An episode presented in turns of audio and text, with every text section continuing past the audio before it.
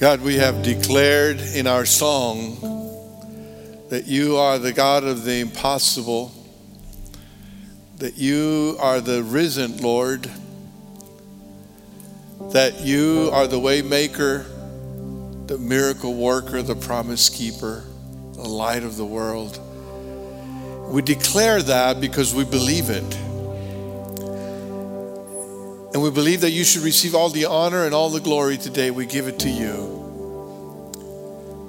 And because of who you are, then today we can cast our burden before you. And so we bring our anxiety, we bring our worry, we bring our needs, we bring our joy, we bring our sadness, we bring our victory and our defeat. We bring it before you because we understand that regardless of our circumstances and regardless of what's going on in our world today, you remain the same. There's nothing out of your reach, and you love us. So, in the name of Jesus, we, we surrender everything before you. We let go, and we rest in you right now. We receive the forgiveness that comes from our confession, for we confess that we are sinners and that we need the blood of Jesus to cover us. And God, as a people today, we cry out for restoration. We need you to restore your church, to restore your people. Renew us, O oh Lord. Remove the weariness, remove the illness, remove mental anguish and struggles, emotional struggles. Remove the lies of the enemy. Father, replace it with your Holy Spirit right now in this place. Allow your Holy Spirit to rule our hearts and rule our people, our church, not just here, but all over. That's our prayer in thanksgiving. Now speak to us through your word and help us to respond in obedience. It's our prayer in Christ's name. Amen. Amen. You may take your seat, and I'm going to invite our first through sixth grade children who want to uh, join our children's worship to come over here with Pastor Susan, and you'll enjoy children's worship together. Uh, so uh, we're so thankful for our children couple of weeks ago, I uh, was gathering with other pastors uh, from around the state, and I sat at a table and I had uh, lunch with uh, some pastors from East Texas. And they were talking about a man that was a member of one of our Baptist churches in East Texas uh, that goes by Bo Pilgrim. You might know Bo Pilgrim because he makes kind of funny commercials of Pilgrim's Pride Chicken with a pilgrim hat. Uh, but what I know about Bo Pilgrim is really through my son Joshua. When Joshua was a student at Dallas Baptist University, uh, Bo Pilgrim would frequently uh, speak in chapel.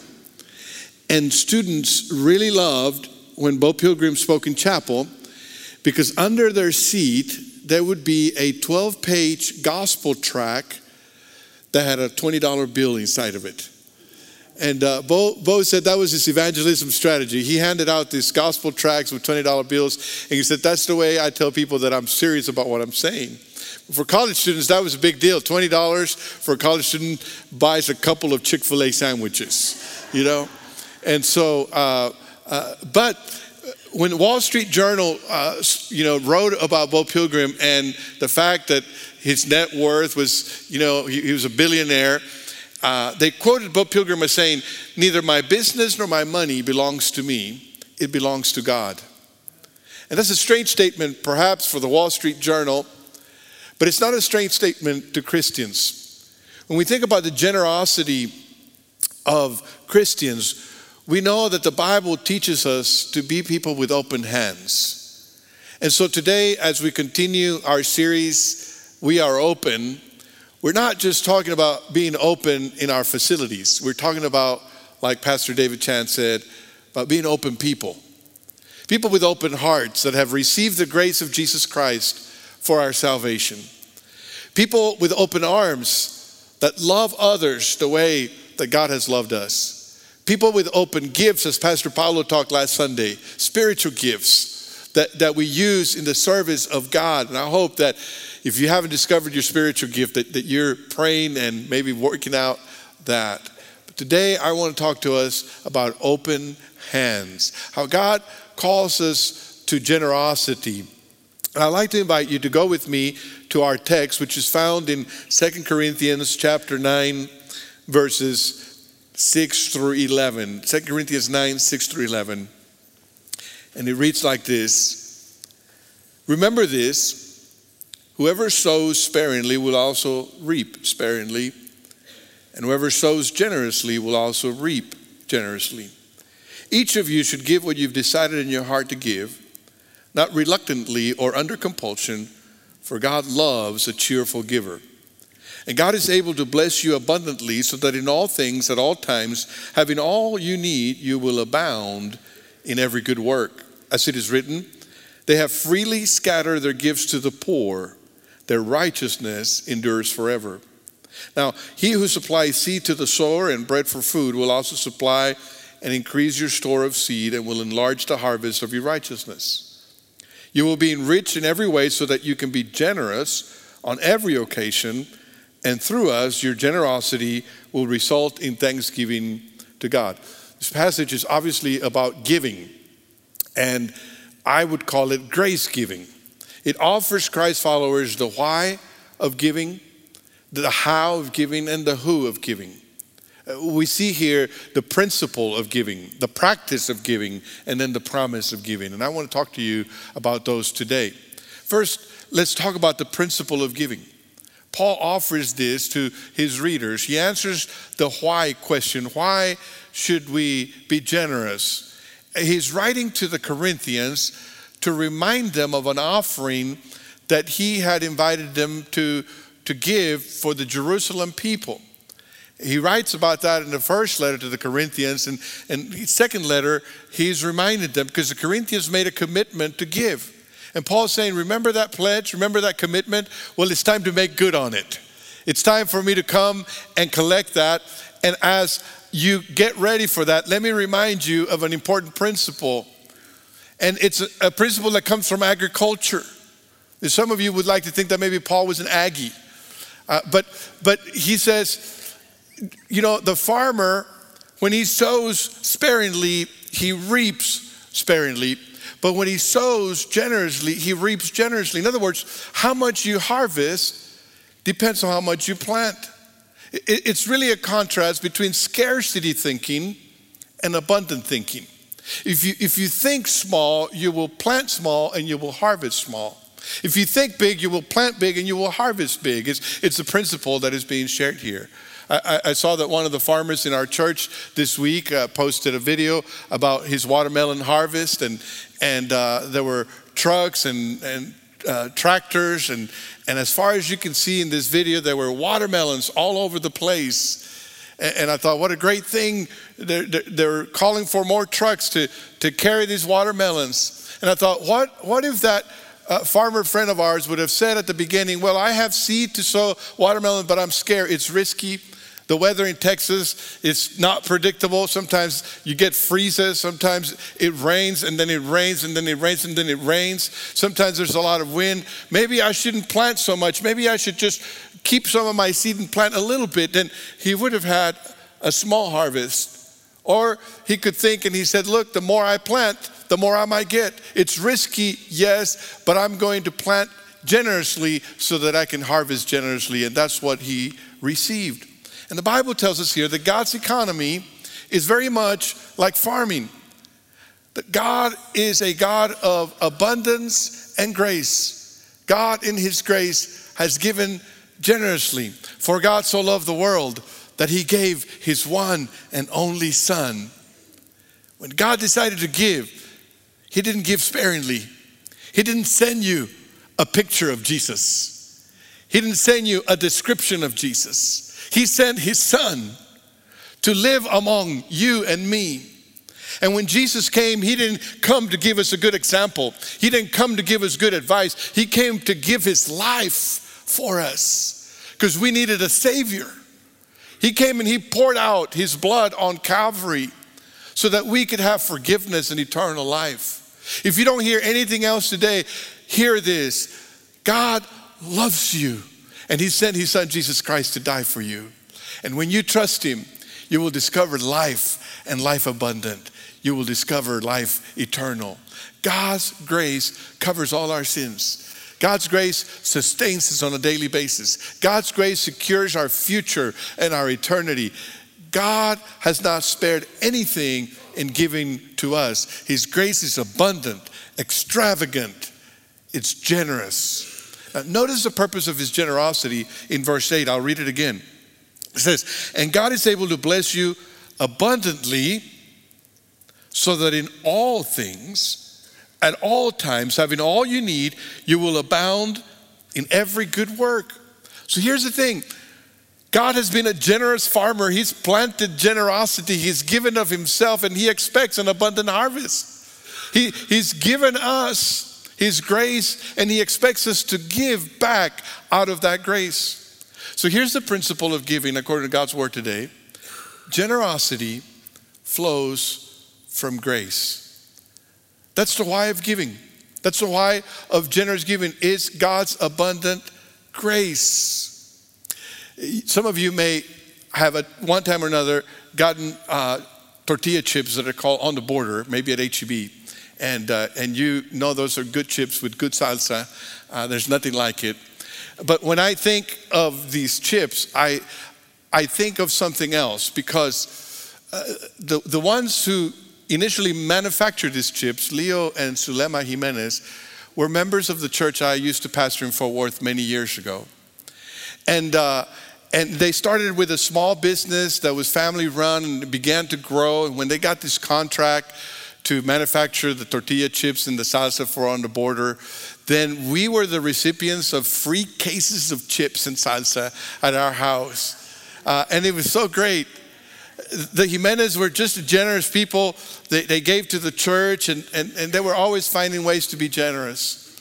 And, and we had a good friendship. And, and when I got close to uh, thinking about my doctorate and I was praying about it and thinking about applying to, uh, to the university, I didn't know quite how I would pay for it. And I remember one day that, that Leo and Sulema Jimenez invited me over for lunch like they would do often. And, and I went with them. And, and as we were eating, they said, We know that you want to do your doctorate. And I said, That's right. And he said, Well, we want you to know that God has put in our heart to pay for all of it. And I just couldn't believe it because it was an expensive program. And, and, and, for the next several years, I could focus on pastoring a church and studying hard for my doctorate without ever worrying about paying a tuition bill because of their generosity. And every time that we would see each other and they would, Leo would give me that check to cover tuition, there was a huge smile from ear to ear on his face. There was a satisfaction that he was investing in something that was bigger than him. And, and I watched the joy of his giving, and then I watched how God continued to grow their business to a multi million dollar business that was sought by national bakeries to, to be acquired. Out of God's grace, they gave generously and they continued to experience God's generous grace. The principle of giving is that generosity flows from grace. The second thing that we see in our passage today is the practice of giving. If the reason that we give is God's grace, then how do we give? How much do we give? How often do we give? Uh, do we still have to do the tithe thing? Well, the Old Testament uh, is very clear about God's people being expected to give a tithe. Leviticus 27 30 says, A tithe of everything from the land, whether grain from, from the soil or fruit from the trees, belongs to the Lord. It is holy to the Lord. So, so Israel was expected, the word tithe literally means 10%. So Israel was expected that 10% of their harvest, 10% of everything they had, was to be given to the Lord, that it was holy to the Lord. In fact, when Israel got away from that and they, they got away from God and they were experiencing uh, just a, a, lack of blessing, God tells them if you want to be restored, if you want to be, if you want to experience spiritual renewal, if you want revival, He sends a prophet called Malachi. He says, one of the things you got to do is you got to get back to tithing what you have robbed me. Those are strong words. Malachi 3 9. He says, the Malachi tells Israel, You are under a curse, your whole nation, because you are robbing me. Bring the whole tithe into the storehouse, that there may be food in my house. Test me in this, says the Lord Almighty, and see if I will not throw open the floodgates of heaven and pour out so much blessing that there will not be room enough to store it. As far as I know, that's the only time in the Bible where God says, Test me. Now, while the Old Testament teaching on tithing is very clear, some have asked, Well, how does that apply to the New Testament giving? I mean, we don't live under the law anymore, we live under grace. So, so how does that look? Well, on one occasion, Jesus addressed this with, with those that were being legalistic about it, the Pharisees. And look what he says in Matthew 23 23. He says, Woe to you, teachers of the law and Pharisees, you hypocrites! You give a tenth of your spices, mint, dill, and cumin but you have neglected the more important matters of the law justice, mercy, and faithfulness. You should have practiced the latter without neglecting the former. You know, uh, the Pharisees have become so legalistic, they become so focused on the letter of the law, and they obeyed the law so that they could, so that other people could see how righteous they were. And so they went out of their way to make sure they kept every aspect of the law. So they would go into their pantry and they would figure out how much dill they had and they would get 10%. And they would go to their mint and they would figure out 10% of their mint so that when they go to the temple with, with, with their spices, people would say, Wow, those people are righteous. They're holy. And Jesus says to them, You hypocrites, you've missed the heart of God. You've been so focused on the letter of the law that you've neglected the more important things like mercy and justice and faithfulness. And then he says to them, you should really focus on those things mercy and justice and faithfulness without neglecting the former. That's interesting. Jesus could have let him off the hook. Jesus could have said, You know what? Keep your cumin. I don't want it. Keep your dill, pickle. I don't want it. But he says, Look, you should pay attention to these things that are in God's heart without neglecting the former. As Paul writes to the Corinthians, he does not mention the tithe here. Instead, he appeals to voluntary giving. He asks them to give according to what their heart has decided. Look at verse 7 again. Each of you should give what you've decided in your heart to give, not reluctantly or under compulsion, for God loves a cheerful giver. That's, the practice of grace giving. It flows from the heart. God wants us to give as an expression of joy not a begrudging obligation, not a membership fee of some sort, but grace giving that comes from the heart. Now, Paul says this here, but he had given other instructions to the Corinthians about this offering in his first letter. In fact, if you were to go uh, just previous uh, to the previous letter to 1 Corinthians 16, you'll see the instructions he had initially given that seemed to be normative for other churches uh, chapter 16 of 1 Corinthians, uh, verse 1 says, Now, about the collection for the Lord's people, do what I told the Galatian churches to do. On the first day of every week, each one of you should set aside a sum of money in keeping with your income, saving it up so that when I come, no collections will have to be made. Now, there are three things that stand out from that passage, and I'm going to mention them really quick. One is, is that, that of periodic giving. He says, the first day of every week. That's Sunday, by the way. It, it talks about a regularity of giving. Secondly, he talks about proportionate giving. He says, set aside according to how you have been blessed, according to your income. That's proportionate giving. And then, thirdly, there's plan giving here. He says, save it up. It's not going to be an emotional appeal, it's not going to be impulsive giving. It's not going to be something you, you leave for the last moment. It, you planned to set it aside. Now, when you put these passages together, what Jesus said, what Paul says here in 1 Corinthians 16, and what he says in 2 Corinthians 9, you look at the tithe through Jesus' lens and through Paul's lens, and you see that the idea is proportionate giving, percentage giving. And the genius of that is that anybody can do it. The, the, boy who gets a dollar allowance can do it. The person who makes minimum wage can do it. The person who makes millions of dollars can do it in proportion to how you've been blessed, proportionate giving. Tithing from a grace perspective teaching, uh, teaches us proportionate giving, and it provides a baseline from which to grow. You see, legalistic thinking talks about what is the minimum that I have to do to be okay with God. That's legalistic thinking. But grace thinking is how much more can I do out of God's grace for me?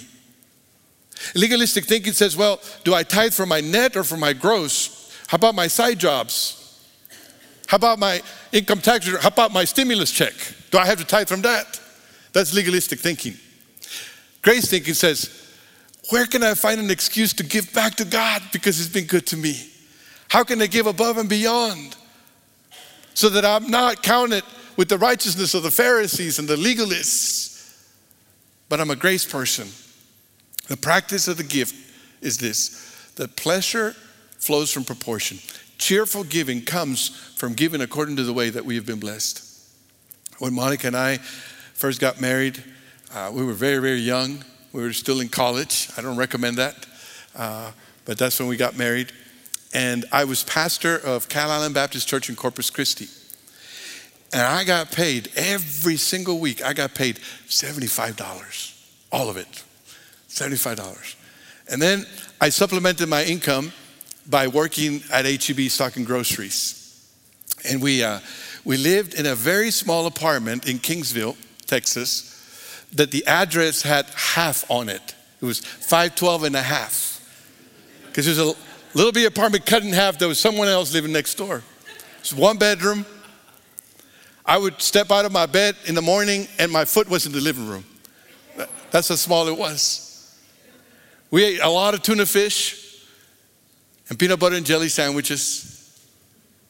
But one thing that we decided to do when we first got married, we said, we're going to give the first thing in our budget is going to give at least 10%, if not more, to God's work. And we said, because we don't think that if we can't be faithful in the little, how can God trust us in the much? And we started when we were married, when we first got married. And a lot has changed in 35 years. We've grown a family. Our house is a little bit bigger than that. And we've, we've been through some wonderful places. But one thing that has not changed in 35 years is God's faithful provision for us. When our check was small, we had enough. And when our check got big, we still have enough. God has been a faithful provider. We've been given according to how God has blessed us, and we've discovered that you can never outgive God, which leads to the last point the promise of the giver. Paul tells the Corinthians the why of giving, it's God's grace. He tells them the how of giving is proportionately and cheerfully. And now he tells them the who of giving. He says the confidence that you can have to the Corinthians as you practice generosity is that God is able to provide for you. I'll read verses 10 and 11 again. It says, Now he who supplies seed to the sower and bread for food will also supply and increase your store of seed and will enlarge the harvest of your righteousness. You will be enriched in every way so that you can be generous on every occasion, and through us, your generosity will result in thanksgiving to God.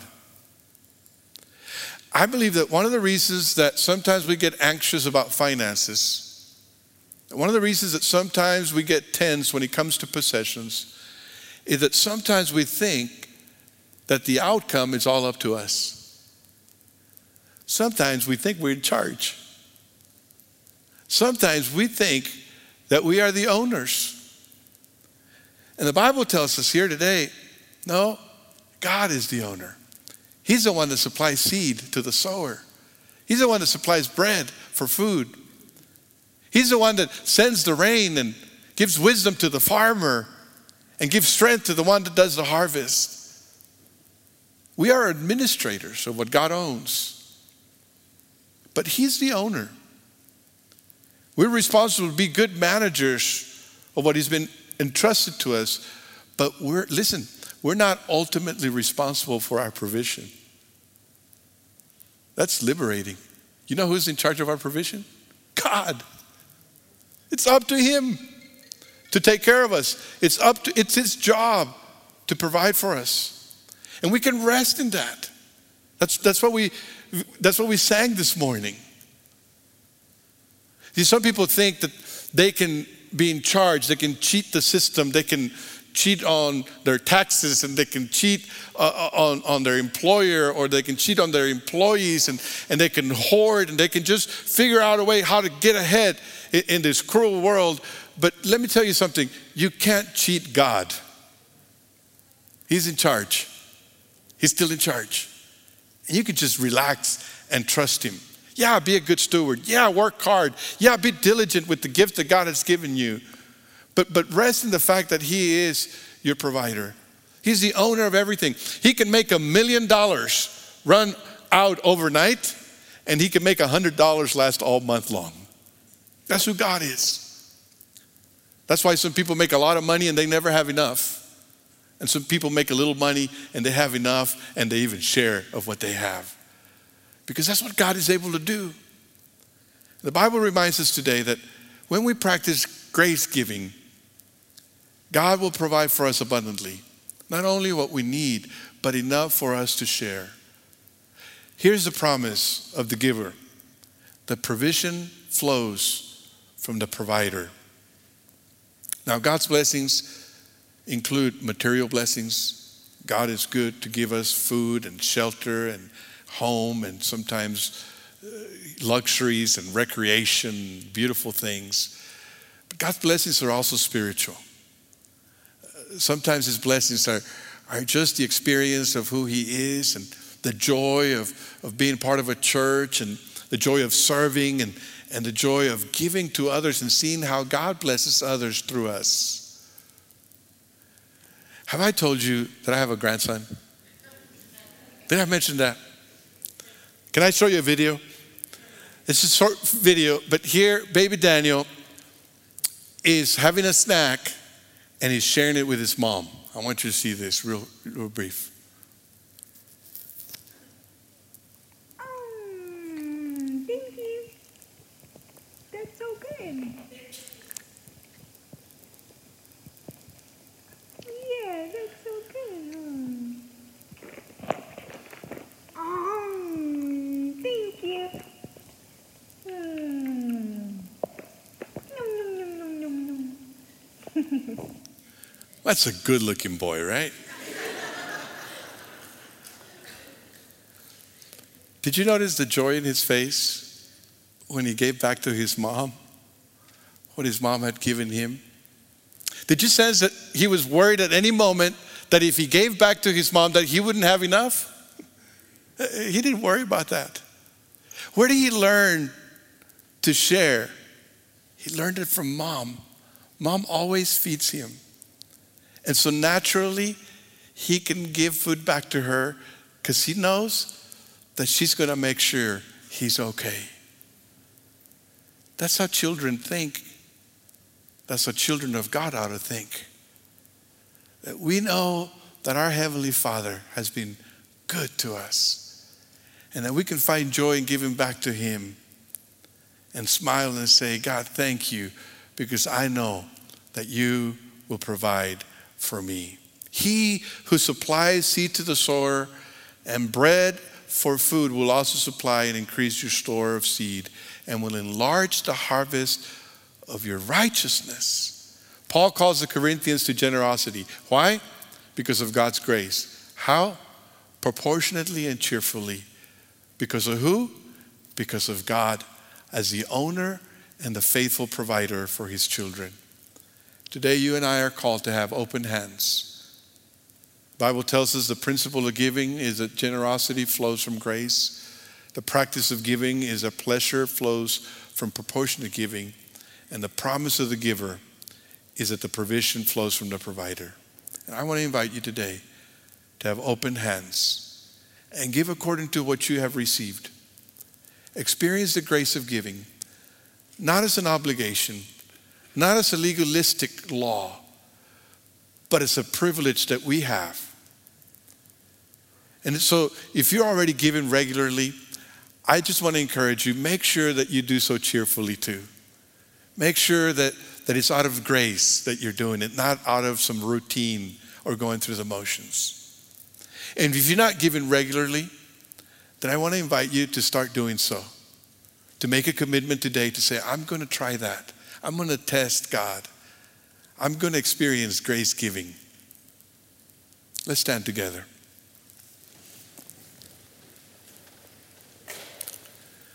Father, I want to thank you today for, for your generosity toward us. Thank you for Jesus. Thank you for the word. Thank you for the spirit. Thank you for the church. And thank you for this passage where Paul gives an opportunity to the Corinthians to experience grace giving. I pray that each of us here would discover the joy of giving. Help us to know exactly what it means that it is more blessed to give than to receive. Help us to give back to you of the much that you've given to us. And that there will always be abundance abundance for us, abundance for your people, abundance for your work. Father, if, if, there's someone here today that has never experienced the grace of Jesus Christ, that never trusted you as Lord and Savior, I pray that right now your Holy Spirit would lead them to trust you. That they would pray the prayer that says, Jesus, be my Savior and Lord. You died on the cross for me, you rose from the dead, and I want to give you my life. I trust that your Holy Spirit is working in every heart right now to help us to respond to your word. I pray that in Jesus' name. As we sing this morning, I, I want to invite you to meditate on how God has spoken to you and how you will respond. And I want to ask you to prepare your heart for the Lord's Supper that we'll celebrate in just a few moments. Let's sing.